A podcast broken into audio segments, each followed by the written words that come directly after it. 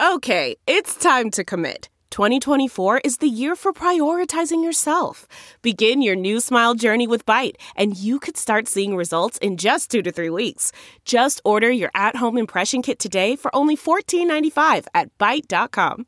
Byte Clear aligners are doctor directed and delivered to your door. Treatment costs thousands less than braces. Plus, they offer financing options, accept eligible insurance, and you can pay with your HSA FSA. Get 80% off your impression kit when you use code WONDERY at Byte.com. That's B-Y-T-E dot com. Start your confidence journey today with Byte. This week on the Chicago Bears Review.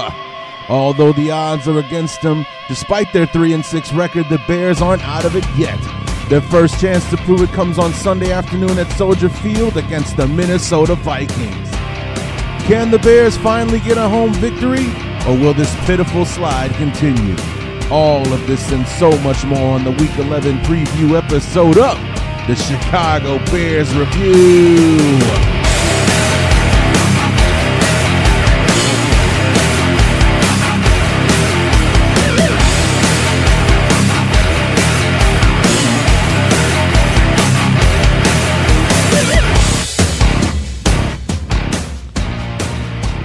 You know, Jared Allen told the Chicago media this week that the Bears aren't out of it yet. And, um, you know, mathematically, he's absolutely right. The season's not over.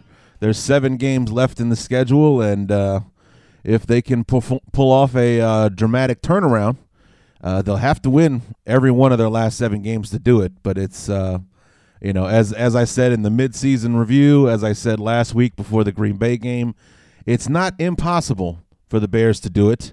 It's just that, you know, especially after the last three games Miami, New England, and Green Bay does it even remotely seem possible that they can play consistently good football enough to win seven games in a row?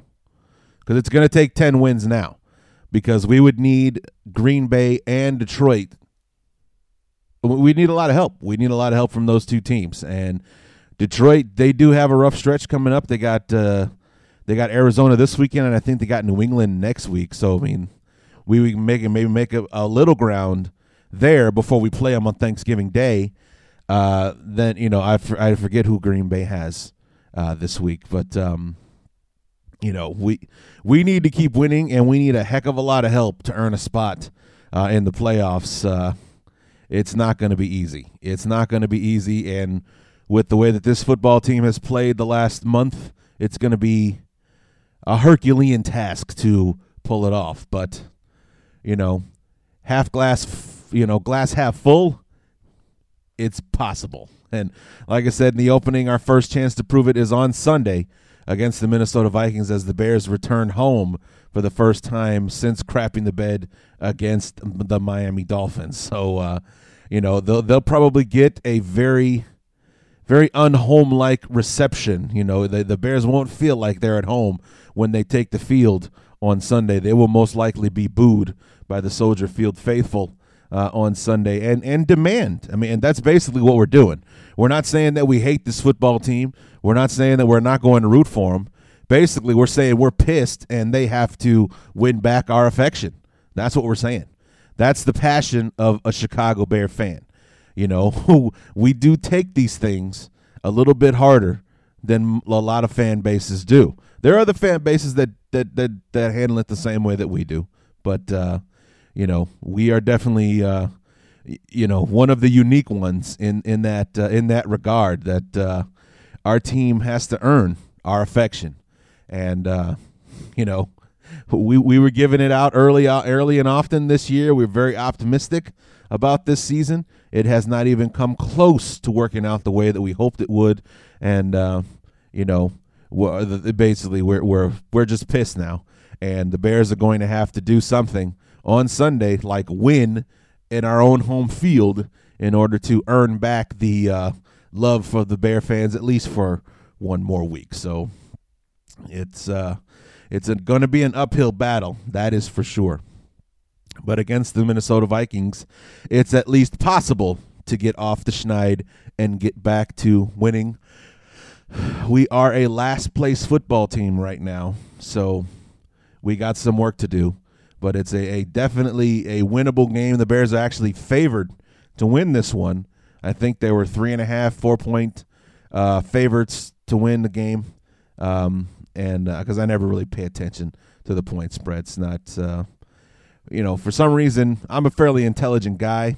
Sometimes I, somehow I just can't wrap my head around how that works. It just doesn't make sense to me, uh, you know. And I always end up confusing myself when I try to think about point spreads and, and how people bet on the spreads and you know over under. I got that. That's easy. You know they got to score either a bo- more or less than that, you know, depending on how you want to bet. But when it comes to the point spread, somehow it always confounds me. Like I just can't wrap my head around it. So, anyway, we got a few things to talk about. Not a whole lot going on in the news and notes, but I did see a tweet from Adam Schefter on Tuesday. Um, and I'm basically that's going to be my news and notes section. I'm not going to really talk about injury reports uh, the only interesting person, well, he's not even actually even on the injury report, but um, the Bears cut Santonio Holmes on Wednesday, and uh, basically it was a roster move made. Uh, people thinking that uh, they did that to make room for Marquess Wilson uh, to be added to the 53 man roster. Um, the frustrating thing about this Marquess Wilson situation is that to hear Mark Trestman talk about him you'd think that we were preparing to bring back Jerry Rice or something. Now he's not sitting there talking about praising praising the kid as far as you know his his unique talent and and everything like that. It's just that they're pampering him like you know he's the key to it all. Uh, you know he, he's day to day. Uh, you know he he he's uh, you know he's he's progressing nicely and uh, you know just it's just the whole vibe around it like they just really think that uh, or you know at least the vibe that you get is Marquess Wilson is is the key to success or it's the key to it all so it's we have to be we have to be smart about how we bring them back and you know ease them back into things slowly and and things like that it's actually kind of annoying uh you know because he was supposed to be back for the Green Bay game. Now he might not play against Minnesota, you know, two games after that and all the rest of that garbage. So I'm just, you know, either play him or don't, you know, just get it over with already. So anyway, that's basically the only real like injury update thing. I mean, I mean, honestly, does it matter who's healthy and who's not at this point? I mean, it really doesn't. Whatever 11 guys that put out on the field have been playing like crap anyway. We are basically as close to full strength as we can get on Sunday night, and we got mopped in the first half. Gave it up 42 points. Couldn't, you know, do anything right. So it doesn't really matter who's healthy and who's not. In my opinion, it does does not matter. I mean, obviously, Brandon Marshall, that's the guy that we're worried about. But uh, he was on in, inside the NFL this week saying that he's going to play. So I'll take his word for that that he will play on Sunday against the Vikings and basically anybody else on the injury report doesn't really matter. So anyway, let's go ahead and, and move on to our news and notes section. I want to talk about this tweet from Adam Schefter because uh, I did the research on this and uh, yeah, let's let's go ahead and get into it.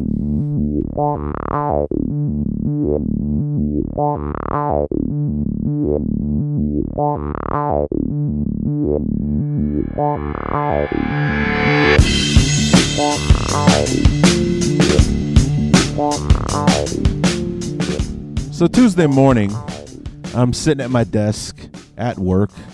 I've got a free moment, so I'm uh, browsing uh, Twitter, and uh, I come across a tweet from Adam Schefter, NFL insider for ESPN, was with the NFL Network. Probably one of the most reliable guys out there. He's actually, to tell you the truth, my my one of my fa- my favorite insider. To be honest with you, I just feel like he's the one who's always got the scoop. Uh, it's either him or Jay Glazer, who's basically you can just bank it that what what he's you know what you know if he ever puts out one of those tweets like sources say this might be happening, you pretty much bank on that being hap- you know happening. He's one of the most reliable guys out there.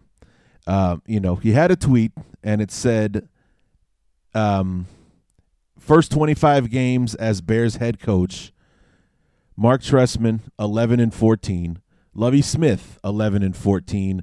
Mike Ditka, 11 and 14. And then at the bottom it says, a little perspective. Okay. So, what you're saying is the two uh, modern day head coaches, the best ones, Ditka, obviously, and Lovie Smith, uh, despite how his tenure ended, was an outstanding coach for the Bears. He had a winning record. We won division titles. He took us back to the Super Bowl.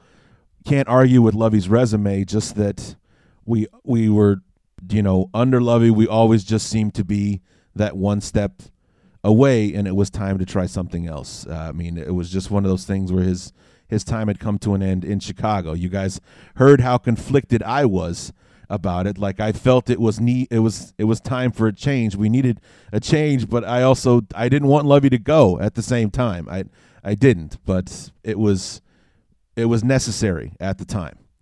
Uh, unfortunately, you know, didn't get the guy that I wanted, who's now flourishing in Arizona. But you know, uh, we've already talked about that. Anyway, so after 25 games, Mark Trestman is at the same spot win wins and losses as Mike Ditka was, and Lovie Smith. All right. So when I I I, I knew from the moment that I read this tweet, it's like yeah, okay. no, no, no. I just no. Okay, the the math is correct. He's absolutely right. The records are identical. However, the three situations couldn't be any more different than they were than they are. Okay, let's just go back, starting from zero. Mike Ditka took over the Bears in 1982. Now, 1982 was a strike shortened season. It was only nine games long uh, in 1982. The Bears finished three and six, and we only got three victories in his first game, first season as head coach. Now, it wasn't a full season, but in his first nine games, he was three and six. Okay, year number two in 1983, the Bears finished eight and eight, which will give you three, three and six plus eight and eight gives you 11 and 14. However, the Bears won five of their last six games to finish eight and eight. So they actually started like three and five, and then you know won their last uh, or three and three and three and seven, and won five of their last six to finish at 500. They didn't make the playoffs in '83, but they won five of their last six, and then in '84 they went 10 and 6, won a division title, went to the NFC Championship game, and we all know what happened in 1985. So, in year two, the Bears were on an upward swing on to bigger and better things. Now, Lovey Smith took over a 7 and 9 football team that Dick Jauron somehow miraculously got to win their last couple of games to just to be that good 7 and 9. Uh, Lovie Smith took over in 2004 we had no offense to speak of, none. It was pathetic looking at the scores in that season. It made me sick to my stomach, and I, I remember that year pretty well. Uh, we finished five and eleven that first year, five and eleven. The second year in 2005, so we've got 16 games for Lovie in his first year. He played a he coached a full season, five and 11. So we only have to go nine games into year number two to get to the 25th game. And by the 25th game, the Bears had won five in a row and were in the midst of an eight game winning streak. So once again, in year number two, the Bears were showing progress. And in 2005, the Bears went 11 and 5. They won a division title, went to the playoffs. You know, we lost to we lost to Carolina in the divisional round, the first uh, playoff game, but in 06, we won the division again and we went to the Super Bowl. So, again, year number 2, the Bears are showing improvement. I mean, it was ridiculous. I was looking I I I remember the Bears had the number 1 defense in the NFL in 2005, but when I looked at the actual scores, 8 times in 16 games, our opponents scored 10 points or less. 10 points or less in 2005. That's ridiculous.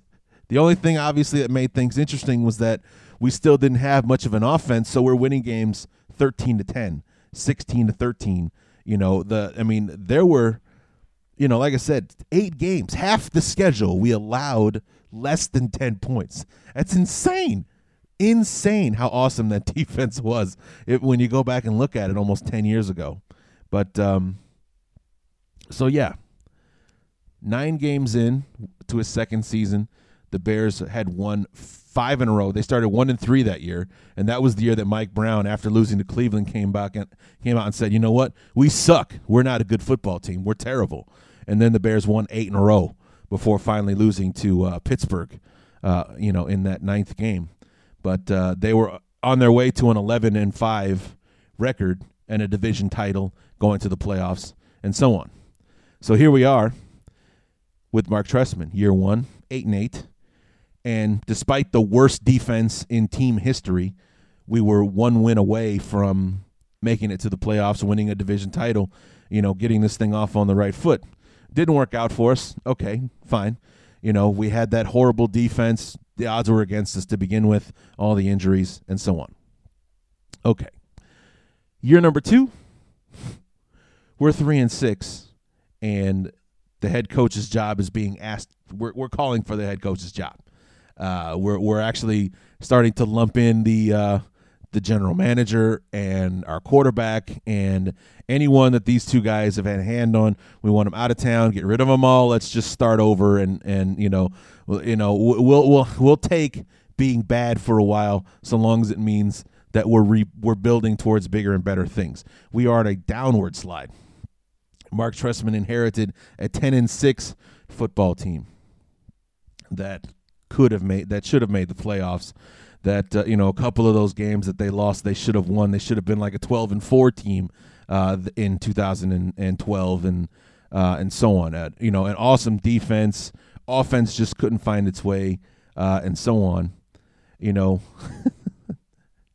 so the point of it all that that I, that is here's the perspective, uh, Adam Schefter, Lovie and Ditka took off took over bad football teams and we're improving by year number two. And you know, had the ultimate success by year number three. Year number it was year number three for lovie that we went to the Super Bowl. Year number four for Ditka that we went to the Super Bowl and won the damn thing. Uh, you know, and um, you know, so they they got bad football teams and they made them good. And in Ditka's case, he made them great. Won a world championship. One of the you know, whenever they talk about the single like if you take one team, who is the best single football team in NFL history? The Bears are either number one or number two for those that like to put the undefeated Miami Dolphins ahead of them. But they're either one of those two spots as far as you know dominating and winning the, the especially showing up in the Super Bowl, the the biggest margin of victory at the time beating the Patriots 46 to 10 and just making it look easier than it should at this level of football. Uh, you know, it's there's no argument. Um, but you know, Lovie, I mean, like this that 05 defense was insane. Eight times in 16 games, 10 points or less. You know, we are winning games 10 to 3. Uh, it's it's ridiculous. Just nuts how how we we won back then. Despite no offense, we we won 11 games that year. But um, you know, it's uh and Trestman takes over a 10 and 6 team, uh, top five defense, uh, but you know one of the bottom of the bottom of the barrel offenses. All we needed was an offense to go with that defense, and we're winning championships year after year, without a doubt. And you know, we are where we are. So I just uh, like when I saw that, when I saw that, I felt I needed to respond. I felt I needed to say something because their Lovie and Ditka's 11 and 14 was on an upswing. They're they're taking the Bears to the next level, whereas Mark Trestman is digging the Bears into lower levels. Um, you know, nobody's talking about Marshall and Jeffery being the premier wide receiving tandem uh, anymore. No one has optimism about Jay Cutler and what he's capable of anymore. It's more of a an air of disappointment or disgust about he has all the tools, but he's he's playing like a you know an undrafted free agent, you know, who's lucky to have a job right now. Obviously, all of that being compounded by his contract, but you know, our defense is somehow managing uh, to play worse than it did a year ago, despite the fact that we're top 10 in the league in sacks right now. We got 40. I don't know where the hell we got 41 sacks. I have to sit down and look at the at the math. Uh, you know, it's like Willie Young, Stephen Paea, and um, Jay Ratliff are the only people that I can really remember getting sacks this year. Somehow we got 41 of them. Go figure that one out. But uh, you know, it's just it's not it's not working. 25 games in, Ditka and Lovie are are taking the Bears on to bigger and better things. 25 games in for Mark Trestman, people are calling for his job and trying to burn his house down. You know, like they want him out of Chicago immediately. So, you know, there's your perspective. That's how it's different, and that's why a little thing like that. Yeah, that's you know the the only thing that that tweet did would be to incite Bear fans to be like, wait, and and have a response like I'm having it. Obviously, I've had a couple of days to think about it, so it's not quite as violent a reaction as I would have on Tuesday when I first saw it. Like, how could you even compare the, the those three together? You know, I mean, Lovie and, and, and Ditka are in similar company because they had great success in Chicago, because they went to Super Bowls. Ditka won the Super Bowl, uh, you know, one of the greatest teams of all time. Uh, you know, Lovie's teams were always in it. You know what I mean? They were always in it, and despite not having the best record against Green Bay, we were competitive with Green Bay, and um, you know, the, the, despite how good or bad Lovie's teams were, those games, whether or not, I mean, the fact, the fact that we always lost them, Lovie's teams were always in those games against Green Bay. So, uh, I mean, we we beat Green Bay last year, and then we was it was a down to the wire finish against them uh, at the end in Week 17. So, okay, fine, but we weren't competitive with Green Bay really in either of these games this year. From the second half on, in the first game until the end of the second one. It was a joke. It was uh, it was a joke. So anyway, that's just you know I had to talk about that. You know, a little perspective. He couldn't have been more off the mark than he was. Yeah, the math supports his theory. All three coaches were 11 and 14, 25 games into their careers as head coaches for the Bears, but uh, they're on completely different planes. Mark Trestman headed in the wrong direction, the complete opposite of what Lovie and Coach Ditka were doing 25 games in to their tenure as Bear head coach. So anyway, that's uh, that's the little uh, little nugget that I had to share with you guys. Uh, Malcolm Fell uh, tried to, you know, ruin the argument by uh, by uh, when I when I said that I was going to talk about it. I announced it on the Bears the Chicago Bears Review Facebook page that I was going to bring this up. He kind of stole half my argument there with the whole, you know, Lovie and Ditka didn't inherit 10 and 6 teams. You know, they inherited bad teams, you know, basically what I was saying there, you know, and I told them not to ruin it. And uh, he quickly shut up, so I appreciate that. So let me make my argument, dude, and put it out on there before you start making comments. So, Malk, feel free to go ahead and, and uh, back me up or say what you got to say about the segment, and uh, we'll go from there. So, anyway, let's go ahead and uh, preview this matchup: the Bears and the Vikings on Sunday in Soldier Field. Uh, is it going to be a good afternoon for us, or on Tuesday when we come back and do this thing again, are we just going to be like, dude, what the hell?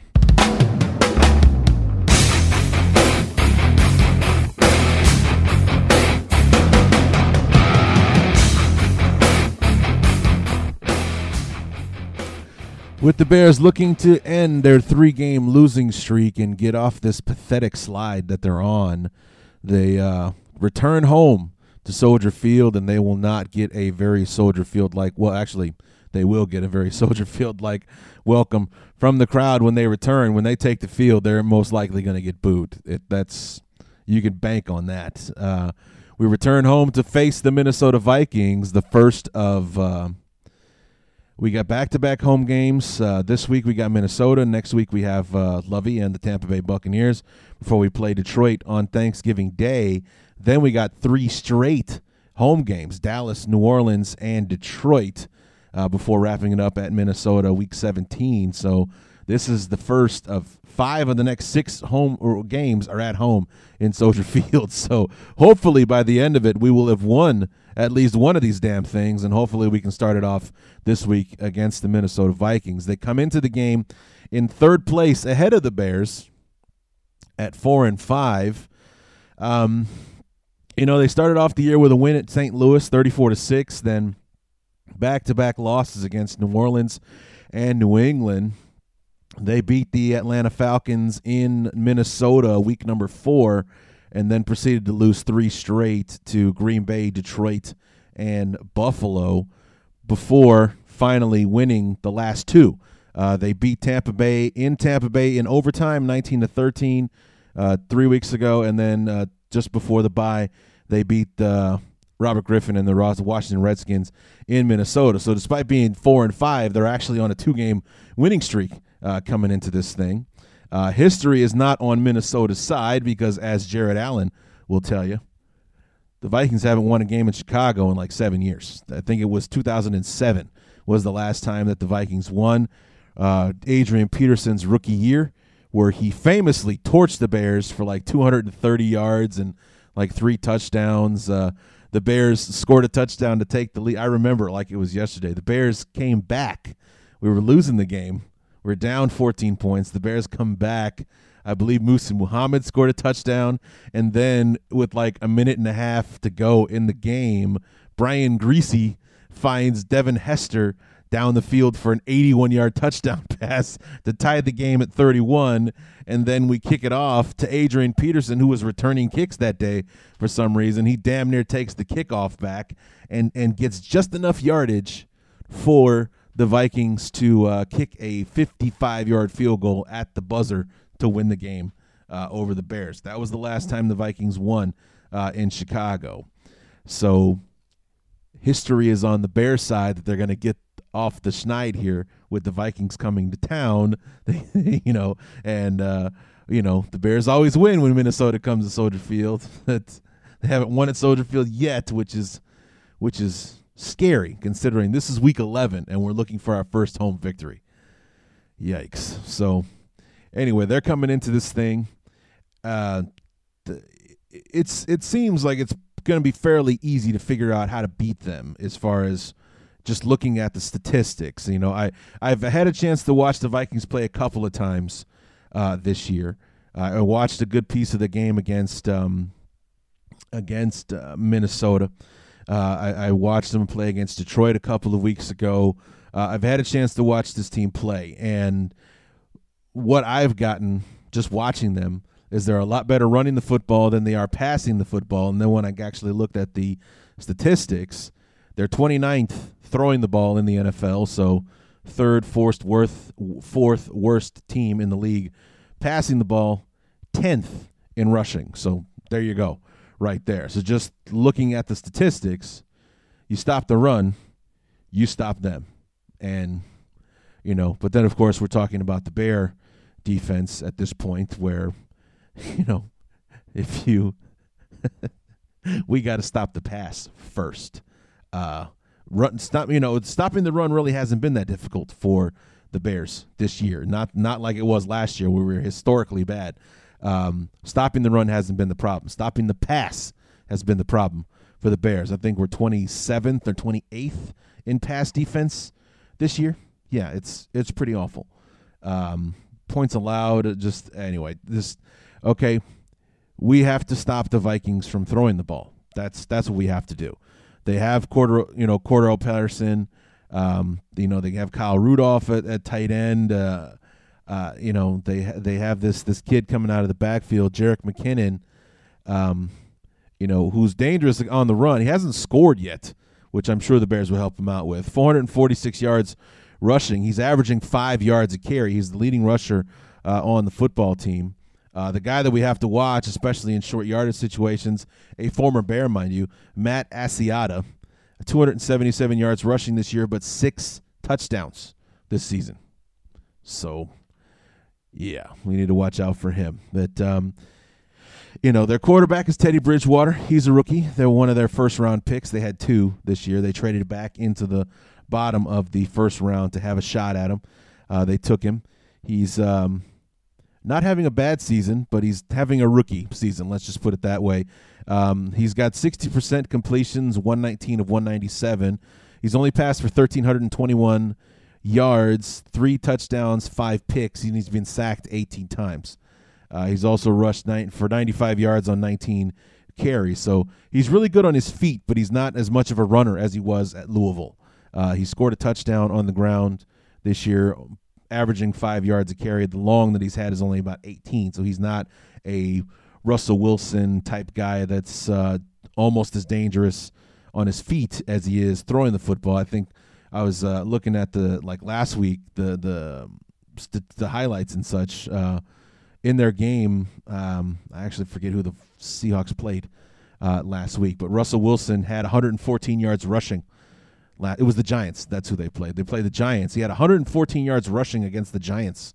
The quarterback did, and even Marshawn Lynch also ran for a you know like a buck 25 and four touchdowns on the Giants, and you know Russell Wilson threw a buck 20 on top of that. So uh, not quite a, a runner like Russell Wilson is, but still you know capable of doing dangerous things uh, on his feet. So that's why you know the pass rush is going to be extremely important uh, for the Bears uh, on Sunday. Staying in your lanes is going to be very important because anytime you deviate from the path, you're opening up lanes for a guy like Bridgewater, who is dangerous on his feet, to make progress and basically turn nothing into something uh, on his feet. And um, you know, it, it's uh, it's going to be paramount to do that when rushing him. It's like there's no improvising and and going off script. You need to stay stay disciplined, stay in your lanes.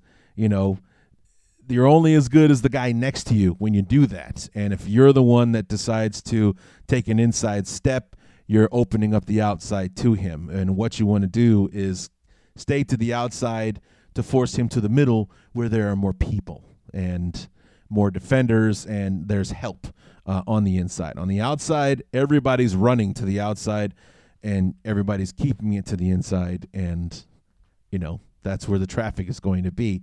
So that's why you want to play it the way.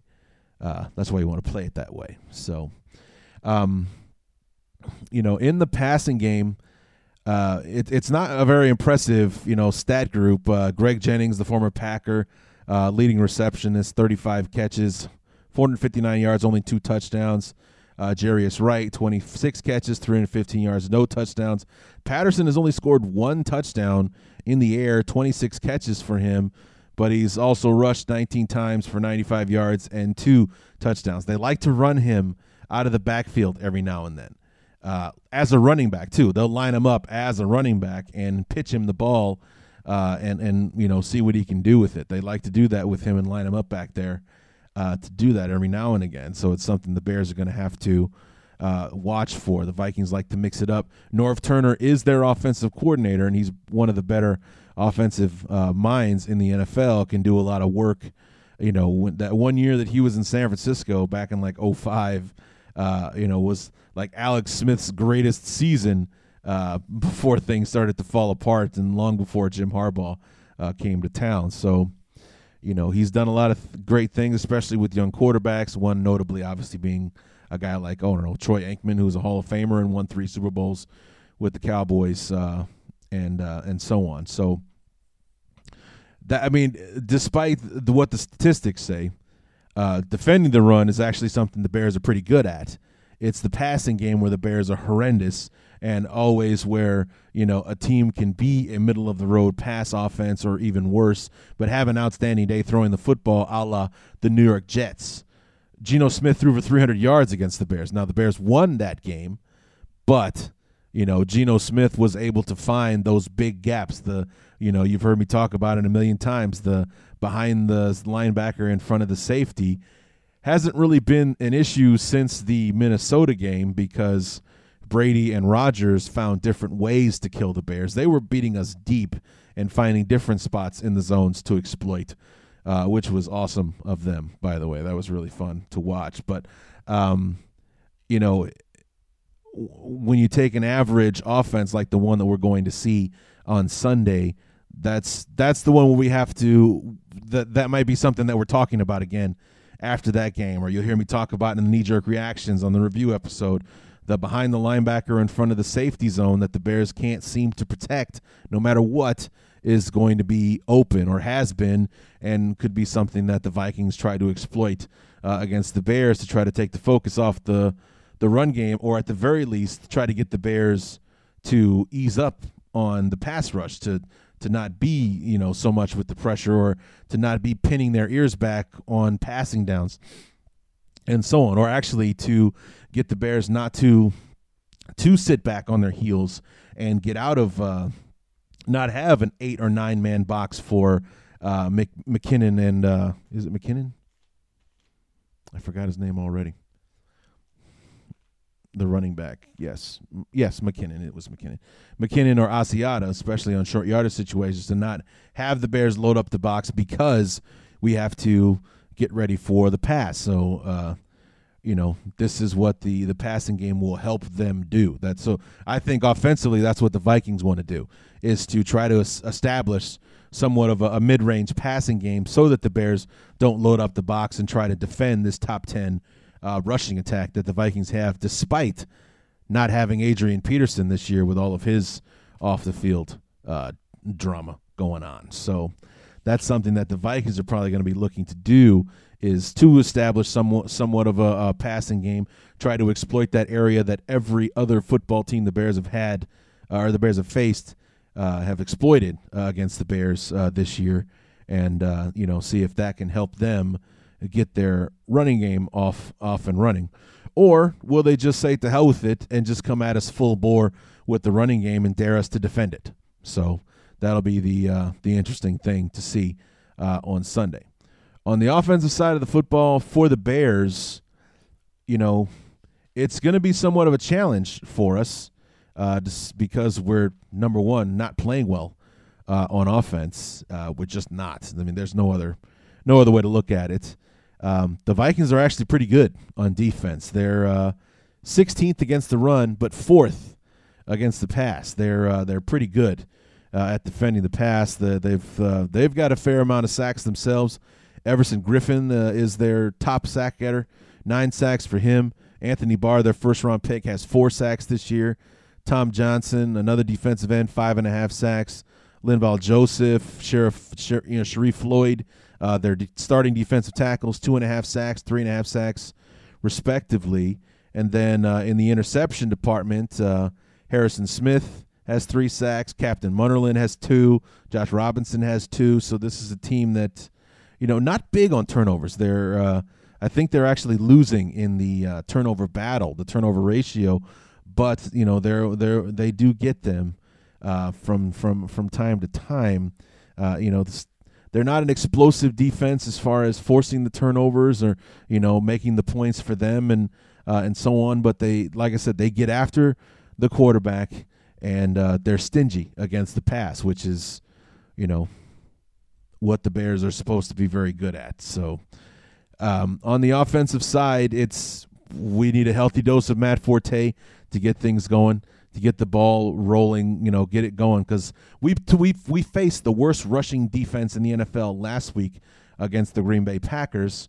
I mean, now granted, we were down forty-two nothing at halftime, so the running game wasn't an option going into the second half. But Forte finished with 14 carries for 57 yards uh, in that football game. It, not at all what we wanted out of that game, facing the defense we were facing, but what happened happened, and there was no other way around it. So running the football wasn't an option uh, for us. That's something I would like to see the Bears do early and often against the Minnesota Vikings because statistically, it's a weak it's it's their weakness on that side.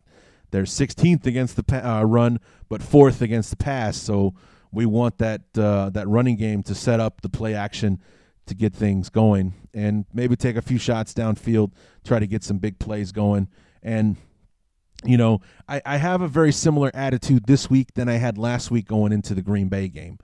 Um, honestly, I don't care what they do. Um, you know, we, we're talking strategy just because that's you know how the Bears can win is is important to go out there and you know, to be aggressive, to, to you know, stick with the run, stay in your passing lanes so that, uh, you know, you, you won't let a scrambler like, or a guy with good feet like Bridgewater hurt you. You know, you, you're on th- third and five, third and eight, third and 10. You're in the pass rush, but you get out of your lanes and leave the middle of the field wide open. And it takes a while for those guys back there to get to him. By the time we stop him, he's gotten a first down. They're extending the drive, moving the chains, uh, and so on. So, staying disciplined on the defense, especially in the pass rushing situations, is important. But this is another one of those games where, with the ways that the Bears have been playing, it doesn't matter what they do. It's more important how they do it. And the Bears have to come out and play with some emotion. They have to play with a sense of urgency because they dug themselves into an impossible hole by losing last week to Green Bay. They have to win out, basically. They have to be perfect to go to the playoffs, and that is the ultimate goal. Jared Allen is right. Mathematically, the Bears are not out of this thing yet, but uh, you got to start winning to even begin to prove that to be true.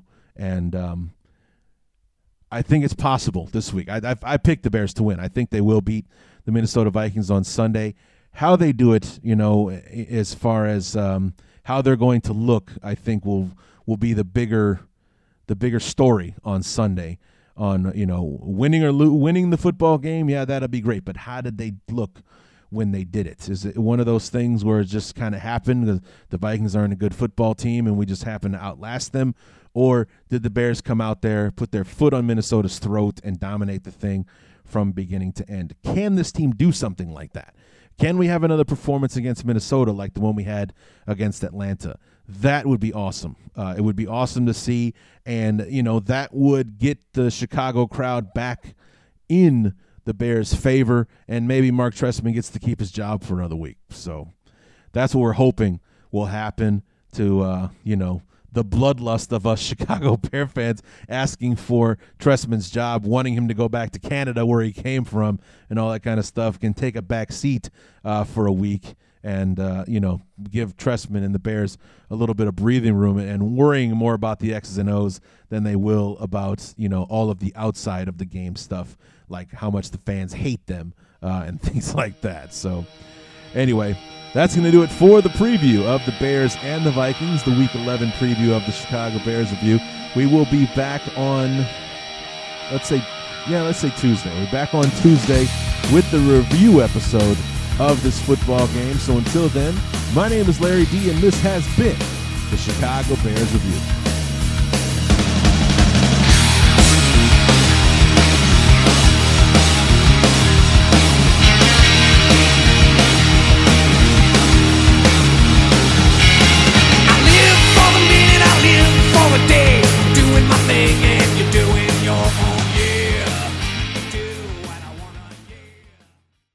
There's no distance too far for the perfect trip. Hi, checking in for. Or the perfect table. Hey, where are you? Coming! And when you get access to Resy Priority Notify with your Amex Platinum card. Hey, this looks amazing! I'm so glad you made it. And travel benefits at fine hotels and resorts booked through Amex Travel. It's worth the trip. That's the powerful backing of American Express. Terms apply. Learn more at americanexpress.com slash with Amex. I want to tell you a story. It's a story about a scandal, broken relationships, gossip, rumors, money, corporate rivalry, and a broom. A performance enhancing broom. My name is John Cullen. I'm a comedian, podcaster, and for 20 years, I was a semi professional curler. And I want to tell you the story about how a single broom almost imploded the 500 year old sport of curling. We felt like we were bringing a knife to a gunfight. It's the story of a superstar and his fall from grace. Well, I was being dragged through the mud. It's the story of two brother entrepreneurs with a dream. I said, that's great news. It's a story of intrigue. I still don't understand why we want to keep his name secret. The full story has never been told, so I'm going to tell it. Broomgate How a Broom Almost Killed Curling. It was a year I'd like to forget. To listen to Broomgate, search for Broomgate in your favorite podcast app. That's all one word Broomgate. We're driven by the search for better. But when it comes to hiring, the best way to search for a candidate isn't to search at all. Don't search, match with Indeed. Leveraging over 140 million qualifications and preferences every day, Indeed's matching engine is constantly learning from your preferences. So the more you use Indeed, the better it gets. And listeners of this show will get a $75 sponsored job credit to get your jobs more visibility at Indeed.com slash match. Just go to Indeed.com slash match right now and support our show by saying you heard about Indeed on this podcast. Indeed.com slash match. Terms and conditions apply. Need to hire? You need Indeed. The spirit of performance is what defines Acura, and now it's electric. Introducing the ZDX, Acura's most powerful SUV yet. Crafted using the same formula that brought them electrified supercars and multiple IMSA championships, the ZDX has track tested performance that packs an energy all its own. Unlock the energy and order yours at Acura.com. Delve into the shadows of the mind with Sleeping Dogs, a gripping murder mystery starring Academy Award winner Russell Crowe. Now available on digital. Crowe portrays an ex homicide detective unraveling a brutal murder he can't recall. Uncovering secrets from his past, he learns a chilling truth. It's best to let sleeping dogs lie. Visit sleepingdogsmovie.com slash Wondery to watch Sleeping Dogs, now on digital. That's sleepingdogsmovie.com slash Wondery. What makes a life a good one? Is it the adventure you have? Or the friends you find along the way? Maybe it's pursuing your passion while striving to protect, defend, and save what you believe in every single day. So, what makes a life a good one? In the Coast Guard, we think it's all of the above and more, but you'll have to find out for yourself. Visit gocoastguard.com to learn more.